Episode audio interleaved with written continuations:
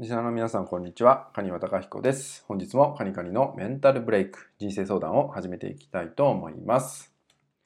え今日のね、内容はですね、えー、皆さんが夜にするといい習慣っていうね、お話をしていきたいと思います。まあ、ぜひね、お試しいただけたらと思います。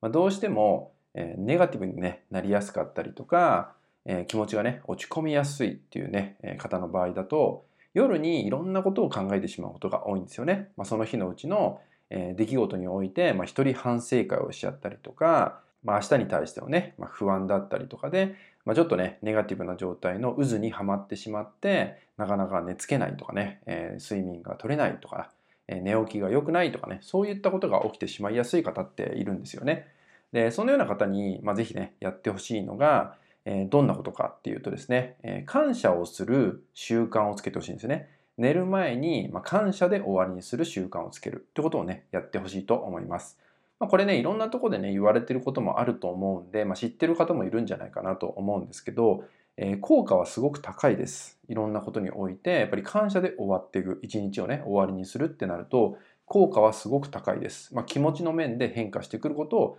ま体感できてくるんじゃないかなと思います。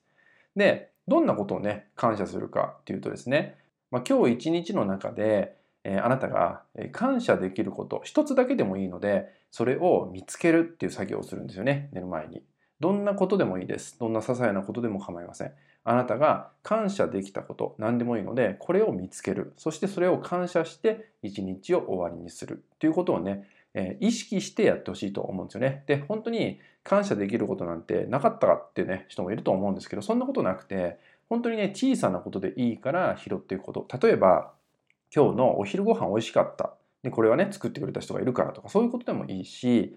ま、あとは、じゃあ電車に乗ったとして、電車が空いていたから、まあ、座席に座れたとかね。こういうことでもいいんですね。どんな本当に小さなことでもいいから、まあ、ありがたいなとかね、良かったなって思ったことを見つけてあげる。で、こういう習慣をつけていくと、なんでいいかっていうとですね、まあ、悩み事っていうね、まあ、ネガティブな出来事において、そのね、ネガティブってものが捉え方が変化してくるんですよね。まあ、そういう思考状態になっていくってことが生まれてくるんで、えー、ぜひね、感謝で終わりにする、一日を感謝で終わりにする習慣をつけるってことをね、えー、ぜひ、えー、今日からね、取り入れてもらえたらと思います。